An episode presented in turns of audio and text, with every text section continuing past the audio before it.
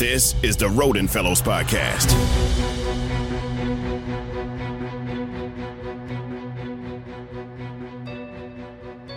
Hello, everyone, and welcome to the inaugural Rhoden Fellows podcast from the seventh class of Fellows. I'm your host, Cameron Jackson, a multimedia journalism major at North Carolina A&T State University, home of the Aggies. I have the pleasure of being joined by the other Rhoden Fellows and some special guests. Let's kick off the podcast by introducing themselves. Lawrence, do you want to start? Sir, hey everybody. My name is Lawrence Goss. I am a senior student at Florida A&M University studying broadcast journalism. Awesome, awesome. Miss George. Hi, everyone. I'm Sakira George. I'm a senior English major, TV and film minor from Arlington, Virginia, and I attend Howard University.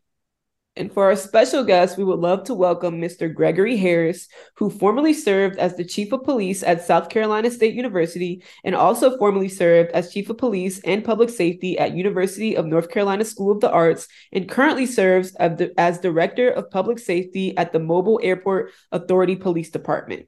Welcome, Mr. Harris. Thank you very much. I Appreciate it. No problem. Um, before I get started with asking questions, was there anything else you wanted to say about yourself? Um, wow. I attended Morehouse College in Atlanta, Georgia. Um, I have a bachelor's arts degree from uh, St. Leo University in St. Leo, Florida, a master's degree in public administration from uh, Kennesaw State University in Kennesaw, Georgia. And um, I've been a chief or assistant chief at eight different colleges and universities the topic of this podcast today is going to be centered around um, HBCU safety and kind of college safety as a whole, in light of the um, everything that happened at Morgan State University this past week. If you're unaware, um, there was a shooting at Morgan State. Um, fortunately, nobody passed away, but um, there were students who were hit in the process. So it's a very unfortunate thing, especially during their homecoming. So, Mr. Harris, the first question we have for you are what are some standards that universities have in place to ensure a safe college experience? Maybe some things that your typical student or maybe your typical faculty member won't typically know unless you actually work there. Well, most colleges and universities have emergency management plans um, that deal with specific kinds of emergencies active shooters are clearly one of those kind. And um, it, it, basically involves how we're going to handle that particular incident at, once it occurs, during the process, and in the aftermath of it. So you have sort of three phases of it. Um, notification being the first phase, um, the action being the beginning of the second phase, um, and bringing everything to to normal in terms of how how your campus is going to uh, function again will, will be your third phase. And from your perspective, how effective do you think all of these things are on campuses? Well, I think they're very effective uh, when you have those uh, kinds of plans in place. Um, I think they're not effective if you don't have those kind of plans in place. So I think institutions, um, for the most part, since probably Columbine, I would say, um, have been uh, utilizing uh, some type of emergency operation plan or some type of active shooter plan uh, to deal with these kinds of emergencies on college campuses and universities. Um, I, th- I think the the end all of it is to try to stop the shooter first, um, and then to try to make sure that you attend to the wounded and that you try to calm your campus down by letting them know that that uh, you are there for them and that you can assist and help them in any kind of way that need to be helped. A lot of times you have to bring in things like uh, the psychological aspects of the effects of, of being a part of and being around an active shooter situation. So there's going to be some counseling that's going to be needed, things of that nature. And so you have to be cognizant of it and you have to be sensitive to student population and your faculty and staff population as well.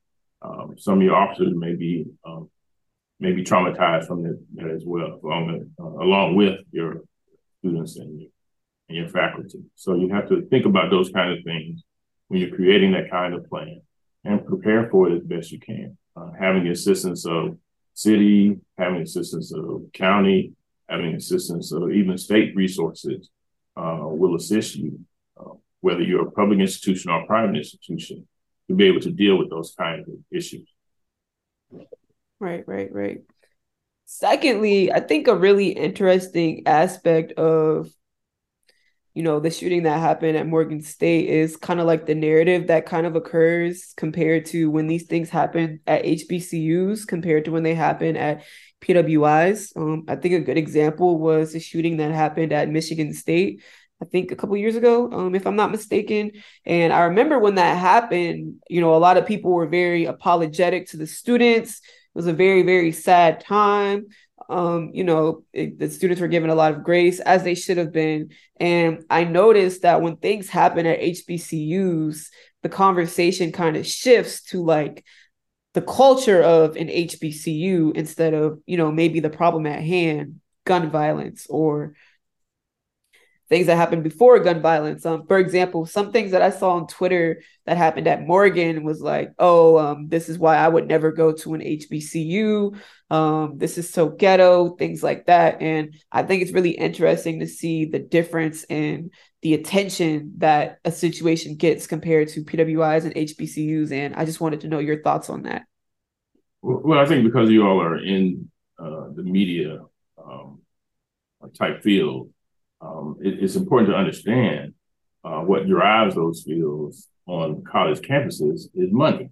And if you have the kind of financial backing that's going to push out your story the right way, then you're going to be able to have a situation where your your institution does not have to worry about those kinds of comments, those kinds of things, because people are more concerned about something else. Um, the financial piece is, is important. Um, I think a lot of HBCUs are, are lacking in that when it comes to uh, media training. They're lacking in that when it comes to being able to um, present who they are and what they are to a larger audience. They, they, they do a pretty good job of presenting to um, the HBCU audience, but to the, the larger audience in the United States, I think is a different kind of presentation that comes out and, and, so you have to you have to be kind of cognizant of that. Who's getting the kind of information that, that you're putting out as an organization? And if you if you don't have the best PR person speaking for you, um, even if you want that person to speak because they know the most, um, it's probably not best to put that push that person out in front of the story. Um, so those are that's why we have these um, crisis management teams that evolve from your emergency management plan and crisis situation because we want to put out the person who is the best spokesperson for the institution um, to be able to tell the story. Because that's what you want. Just want the story told um, in the right kind of way. And for shootings, how often are these plans like changing? Are they updated by the year? Or say if you know a school has um, 7,500 people one year, and then the next year it grows to 8500 how often are these plans changing or does it take something like a um, an incident that happened at morgan state for other schools to step back and, and reevaluate their own safety plans? I, I think it depends on the kind of, of, of, leadership that you have within your law enforcement family and the leadership you have within the campus community and, and how they're communicating with each other. Um, if they're communicating well then your plan is going to change at least annually because your student population is going to change. And it may not change in a major way, but it'll change in a way that helps you to understand, okay, this building is closed now, so we're not we're not dealing with that building. There's another building that's open, so we have to make sure that's a part of the plan. You know, something of that nature. Um, and, and and it takes communication. So you have to you have to have meetings, you have to have sit downs, you have to have discussions, and and you have to do um, some practice drills uh, and things of that nature as well. Uh, those kind of things will help your institution to come out better in the end because you have done the best you can do and the most updated thing you can do in terms of dealing with this kind of issue uh, before it happens. Yeah, you know, I uh, I went to Morgan back in the day, and um, you know, I'm in the process of writing an essay. But the big thing, I, I really didn't know where to start because uh, I never, you know, I went there in 1968, my freshman year, and I was been talking to my teammates, and we were kind of saying, you know, there's never a sense that we were in danger. And I think the disconnect comes, you know, from like Cameron and Lawrence and Shakir and that generation, you know, for the past 10 years, um, this has kind of just become the norm, whether you're in grammar school or high school. Sorry about that. I'm at the airport, so just forgive the back, background noise. But um, so yeah, it's it's. I, I, think the thing I've got to come to grips with is with that. This is just the norm, and I'm, I guess I want to ask you, as a sort of security person, uh, how do you? And, and this, I don't think this is a Morgan problem, by the way. I think this is, I think this is systemic. Right. Uh, and I think right, everybody. I, am on my way to. I'm in Colorado. I'm on my way. I'm in Arizona. I'm on the way to the uh, Arizona Colorado game, mm-hmm. and I've been on these big campuses. You know, whether it's Michigan State, which just had that fatal shooting in February. Right. Uh, I think it's almost just by the grace of God that this doesn't happen more often, right? I mean, because what can you what can you do short of building a wall right. around your campus? You know what I mean? So I, I agree with you. Um, I, I, think a lot of times we, we look at it and we think because of, of how the media portrays it that it's an it's an inner city kind of issue. And it's not. It's it's it's not a matter of if it's going to happen to you. It's a matter of just when it's going to happen to you um, at, on college campuses nowadays. Um, if you think back to the Virginia Tech uh, shooting incident, um, no one ever thought anything would happen on Virginia Tech's campus. Um, they were very well um, supplied with the number of officers they had. Um, Morgan has a lot of officers. Uh, there are over over thirty something police officers on on Morgan's campus. Uh, so it's not like they, they don't have the personnel. They have um, video surveillance and things of that nature as well. So they're very updated and uh, they're very good uh, administrative police department that runs pretty well. Um, given that, it still happened to. And, and, so it's not anything that it can't happen to you. It's how you deal with it once it occurs. Are you going to be out in front of it, or are you going to be uh, um, behind it and just allow the, the, media giant to take over and say, "Hey, uh, this is your narrative because you're in the inner city"? And I, I, I don't think they're going to do that. I think they're going to going to get out in front of it. I, I was more concerned. You know, we the, the problematic aspect. We don't know who did the shooting, and I mean, frankly, I was more concerned with the incident down in Jacksonville when this right. clearly white white supremacist was headed to um, uh, the, the HBCU with the idea of like taking some black lives, right. and he ended up going to a dollar store and killing some black folks. Right. Um, that's more, you know, my concern. Uh, but again, the question is, how do you begin to do this? And I was just wondering for the fellows, uh, how do you guys feel on your particular campuses? Do you feel vulnerable or do you all feel relatively safe? I think for me,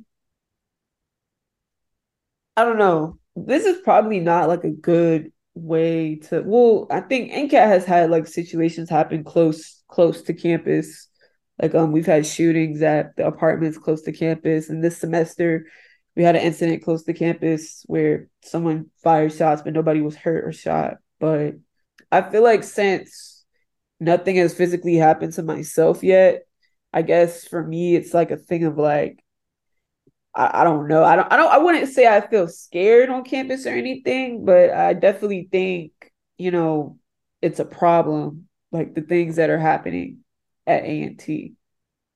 Um, I was thinking about this before. Um, Howard is on an open campus. I don't know mm-hmm. about NCAT and FAMU, but Howard is an open campus, and there's always something going on in DC, whether it's related to Howard or not. Like it's just in the middle of everything. Um, when I'm on campus, honestly, I'm really thinking about something happening to me, but like you also think about like your surroundings and the fact that like there's the hospital right there. You hear the sirens all the time. You hear the police um the police sirens going by. Um and I don't know. Like there we had the bomb the bomb threat thing happen like several times. I think it was like 3 times like there were threats that someone was going to bomb the school and they just had us on lockdown and it's like this impending fear you have, but also most of the time I don't think I'm thinking about it. And I think that's that could have been what was happening at Morgan too. It's like you're going to class, you're not thinking about not even going to class. They were at a coronation and they weren't thinking about anything that was going to happen to them. It's just like so it's, my mom calls it like the unguarded moment. Like something just happens and no one's expecting it. Yeah, and that's you know, yeah, go ahead. Look. Uh, kind of like what Takir was just saying. It's it's it's not like anybody you know ever just wakes up and say, "Yeah, I think you know our school something like bad is going to happen like at school today." So I don't I don't I never go across campus or if I'm on campus, I never feel you know particularly unsafe, especially because nine times out of ten when you're on campus, you're around some some like people you know or or you're going somewhere with like a purpose. So it's never really a, a thought in your mind. But I mean, it's obviously a different story if you were to like go out somewhere like in the community, whatever you want to go to like an off campus event or a party or what have you. Um, then you could, then I would, you know, I wouldn't be on edge, but I wouldn't be, um, for lack of a better term, um, unaware of my surroundings, um, in a sense. So, but on campus specifically, I never really think twice about about safety. Yeah, that that's. I guess that's kind of how I feel, and I don't know um, whether it was the. But well, let me ask you guys this. Let's let's get it. Is there anything that you could be done if we're talking about what can be done? Would you guys be um, in favor of more surveillance, more cameras, more would you sacrifice some of your personal privacy to have more surveillance cameras you know more the ability to spy. Not well i say spy but you know what i mean? Would you trade in your safety to have more surveillance? That's, that's an interesting question mr rhoden because i know when i was a freshman here a big topic was the over policing on hbcu campuses. But the policing wasn't about shootings or violence. It was about things like, you know, like going in a dorm. Or a, a big thing that's happening right now at NCAT is the skaters. The skaters have been skating in front of our student center for like as long as I can remember. But it seems like now it's been a big problem with NCAT UPD.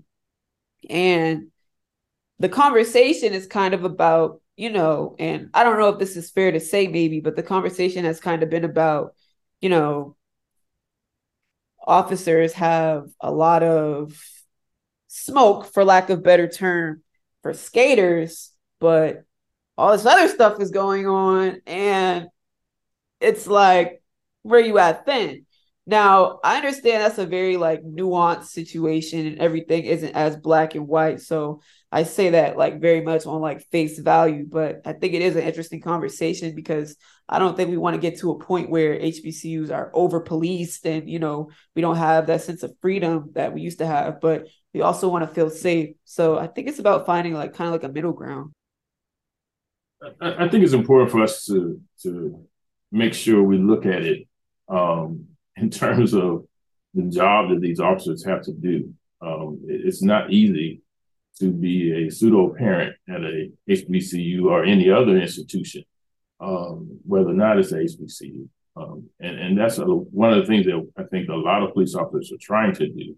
And they're trying to protect their students and student body um, in these kind of situations and things that occur. Um, it, it's, again, it's, it's not an easy job. Um, but there needs to be more collaborative efforts between law enforcement and student body in terms of behavioral kinds of conversation. What what can you do and what you can't do? Um, those kind of things will will help keep the sort of tension between the two groups uh, from occurring.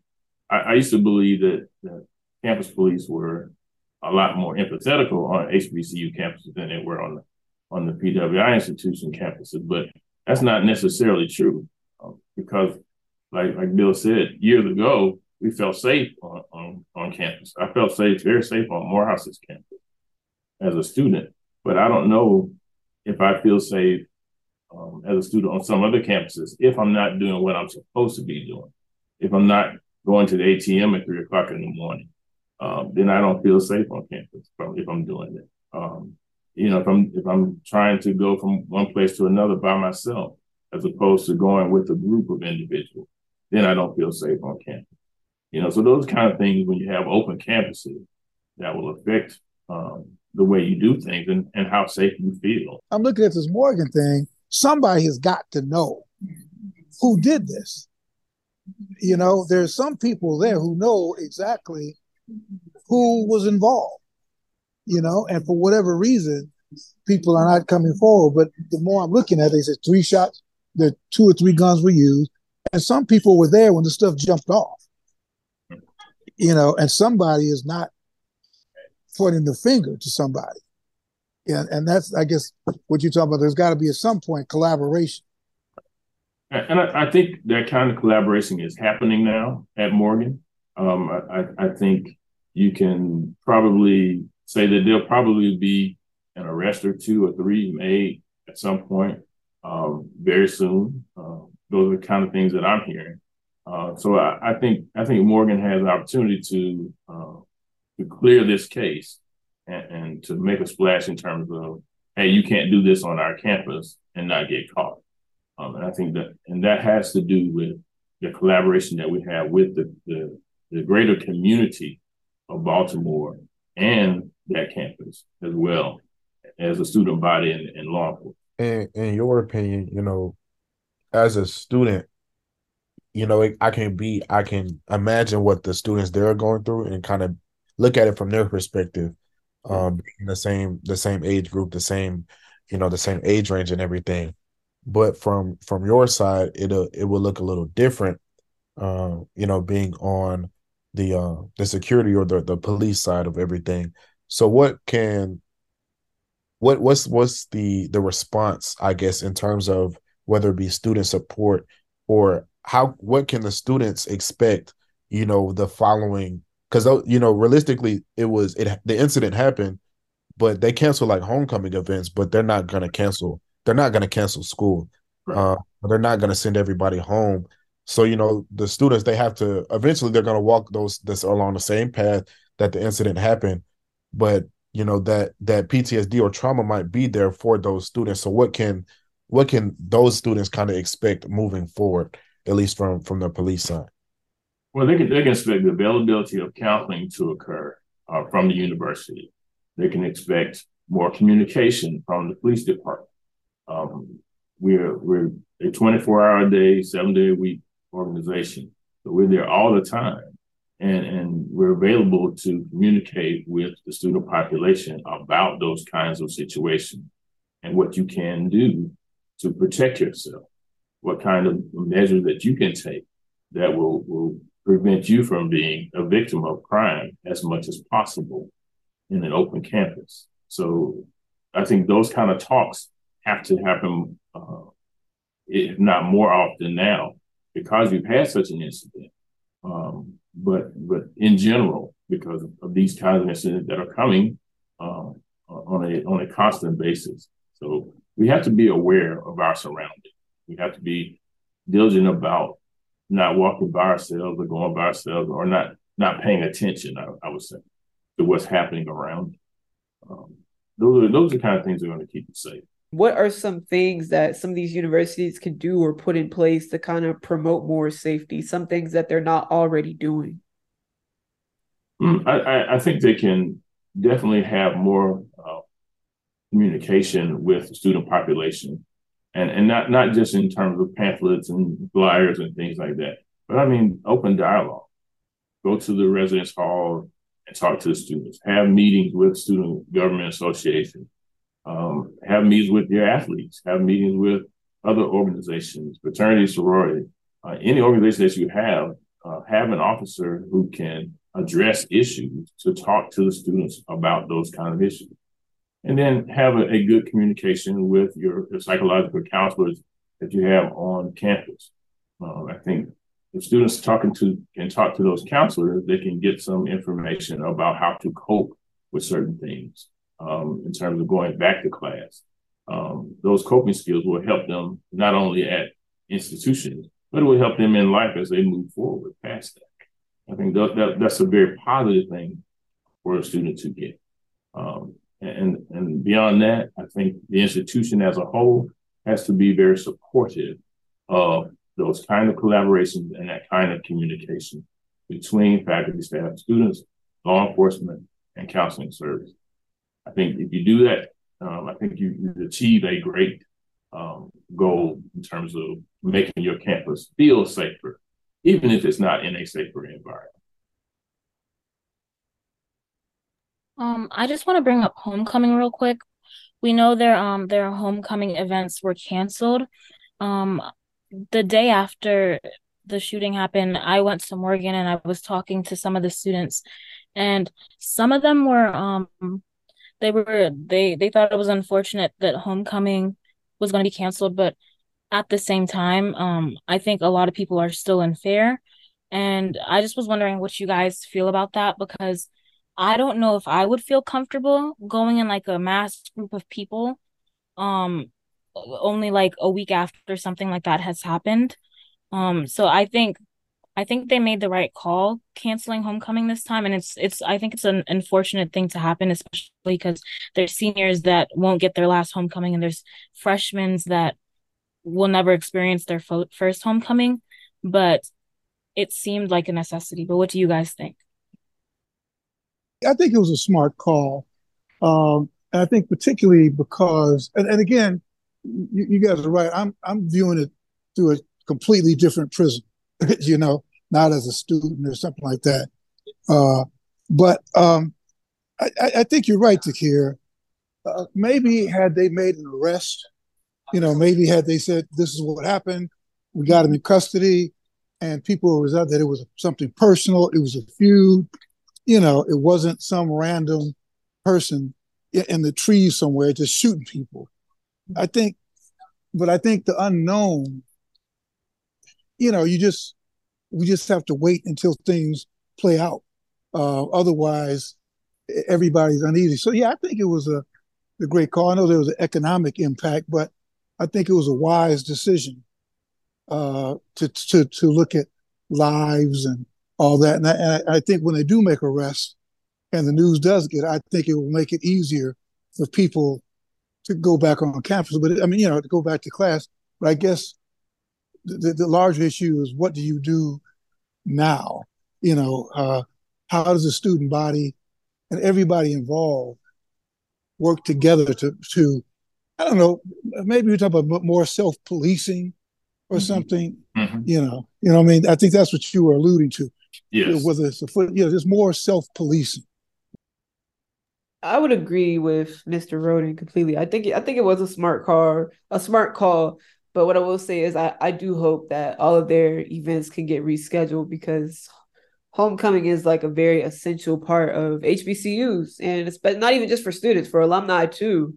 Um, that's the point of time where you get to see your class that you haven't seen in over 20 years or however long. So it's really a great time. So I, I really do hope it can get rescheduled. But I agree with Mr. Rhoden. I think it was a smart call as well.